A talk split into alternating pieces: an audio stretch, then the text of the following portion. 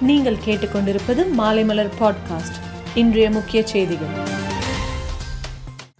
அந்தமான் மற்றும் மத்திய கிழக்கு அரபிக் கடலில் நாளை ஒரே நாளில் இரண்டு புதிய காற்றழுத்த தாழ்வு பகுதி உருவாக இருப்பதாக வானிலை ஆய்வு மையம் தெரிவித்தது. அதன்படி இன்னும் பனிரெண்டு மணி நேரத்தில் தெற்கு அந்தமான் கடலில் புதிய காற்றழுத்த தாழ்வு பகுதி உருவாக இருப்பதாக வானிலை ஆய்வு மையம் தெரிவித்துள்ளது. இன்று முதலமைச்சர் மு க ஸ்டாலின் சோழிங்கநல்லூர் தொகுதிக்கு உட்பட்ட செம்மஞ்சேரி சுனாமி குடியிருப்பு மற்றும் பெரும்பாக்கம் பகுதிகளில் மழையால் பாதிக்கப்பட்ட பகுதிகளை நேரில் சென்று பார்வையிட்டார். இதையடுத்து முதலமைச்சர் மு க ஸ்டாலின் அந்த பகுதியில் அதிகாரிகளுடன் ஆலோசனை நடத்தினார். தமிழகத்தில் செயல்படுத்தும் மத்திய அரசின் திட்டங்கள் குறித்து மக்களுக்கு உணர்த்தும் வகையில் பேனர்களில் முதல்வரின் படத்துடன் பிரதமரின் படத்தையும் பயன்படுத்த பாஜக வலியுறுத்தி வருகிறது. இதற்காக மதுரை மாவட்ட ஆட்சியர் மூலம் தமிழக அரசுக்கு வேண்டுகோள் விடுக்கப்பட்டுள்ளது. பாராளுமன்ற தேர்தலில் போட்டியிடும் வேட்பாளர்கள் ரூபாய் தொண்ணூறு லட்சம் முதல் ரூபாய் ஒரு கோடி வரை செலவு செய்ய அனுமதிக்க முடிவு செய்யப்பட்டுள்ளது. இது தொடர்பாக தலைமை தேர்தல் ஆணையம் தீவிர பரிசீலனை செய்து வருகிறது. இதற்கான அறிவிப்பு அடுத்த சில வாரங்களில் வெளியாகும் என எதிர்பார்க்கப்படுகிறது.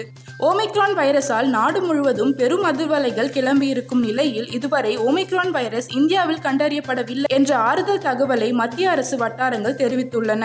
திரிஷூரில் உள்ள ஒரு கல்லூரி விடுதியில் தங்கியிருந்த ஐம்பத்தி நான்கு மாணவிகளுக்கு நோரோ வைரஸ் பாதிப்பு இருப்பது தெரிய வந்தது இதுபோல அந்த விடுதியில் பணியாற்றி வந்த மூன்று ஊழியர்களுக்கும் நோய் பாதிப்பு இருப்பது கண்டறியப்பட்டது. இதையடுத்து பாதிப்புக்கு ஆளான மாணவிகள் மற்றும் விடுதி ஊழியர்கள் அனைவரும் மருத்துவமனையில் அனுமதிக்கப்பட்டனர். அங்கு அவர்களுக்கு தீவிர சிகிச்சை அளிக்கப்பட்டு வருகிறது.